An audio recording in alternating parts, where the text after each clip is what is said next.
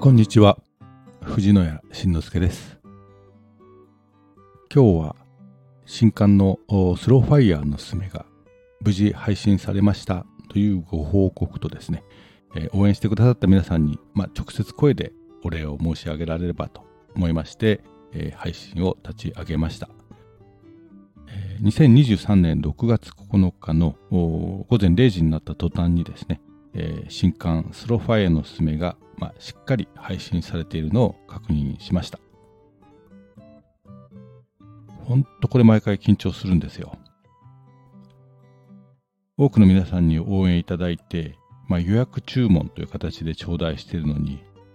万が一配信されなかったらと思うといつもドキドキなんですね。まあ、中には、えー、Kindle Unlimited をご契約しているにもかかわらず、まあ、応援のためとおっしゃってあえて購入していただいた方も、まあ、多くてですね、まあ、本当に、えー、まあ、ありがたいなと思っております、えー、応援してくださった皆様、本当にありがとうございました。心からお礼を申し上げます。まあ、せっかく配信立ち上げましたんで、えー、この本を書いたきっかけみたいなことをとお話をさせていただこうかと思います。まあ、需要があるかどうかわかりませんけれども。まあ、本書を書いたきっかけはですね、えー、書店にまあ毎、毎週ぐらいで行くんですけれども、えー、まあ、そうするとビジネス書とかですね、まあ、投資の棚にですね、やたらとファイヤーファイヤーっていう本が並んでいたので、まあ、パラパラ立ち読みをしてみてですね、なんか面白そうだなと思って、まあ、数冊、まあ、購入して、えー、読んでみました。まあ、そこにはですね、まあ、ファイヤーを成し遂げた成功者の方が、まあ、ご自身の経験や、まあ、投資や節約のノウハウなんかについていろいろ書かれていて、ああ、なるほど面白いなと思っていたんですけれども、でもこれ実際できるかなっていう疑問がだんだん大きくなってきました。あの本の中には、あの、まあ、大体10年とかで1億円を作ってということなんですけれども、これ単純に考えて、えー、10年で1億円を作るとなると、まあ、年間1000万ぐらいのものを作っていかなきゃいけない。で、じゃあこれをまあ12で割ると、どう考えても、まあ、毎月80万円以上だよなと。まあ、運用利回りがありますから、80万じゃないだろうなとは思ったんですけども、少なくともそれぐらい、それに近い金額を毎月、えー、投資していかないと、まあこれは無理だなと。これは若くして相当の高収入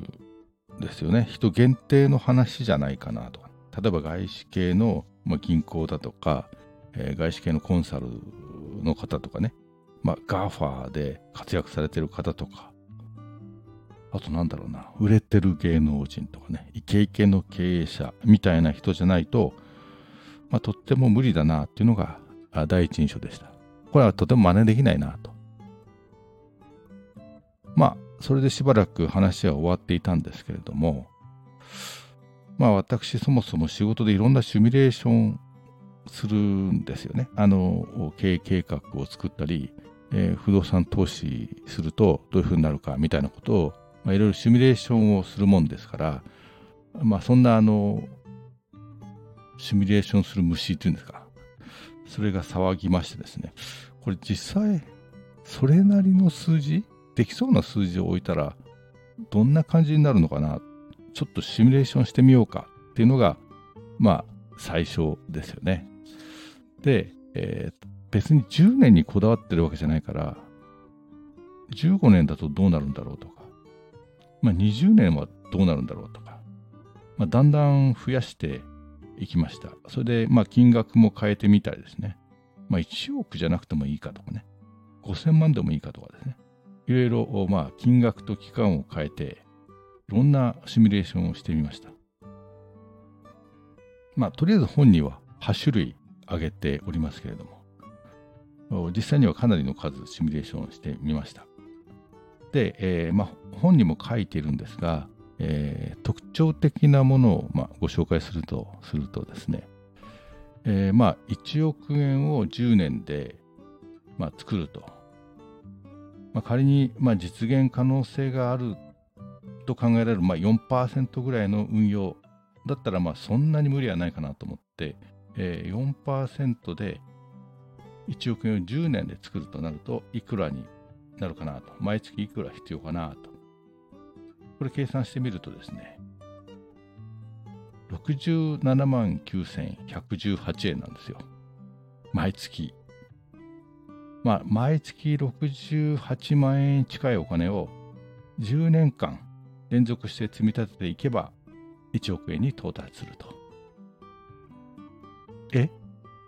誰の話？っていう感じですよね。毎月68万なんてどう考えても無理じゃんっていう、まあ、印象だと思うし、まあ実際そうですよね。で、今度、じゃあ5000万に変えて、一気に10年じゃなくて期間30年にしたらどうなるんだろうとかね。これならさすがにいけるやろうと。まあ、思ってやってみました。えー、これだとご紹介するとですね、毎月7万2000飛び41円なんですよ。これでもどうなんだろうな。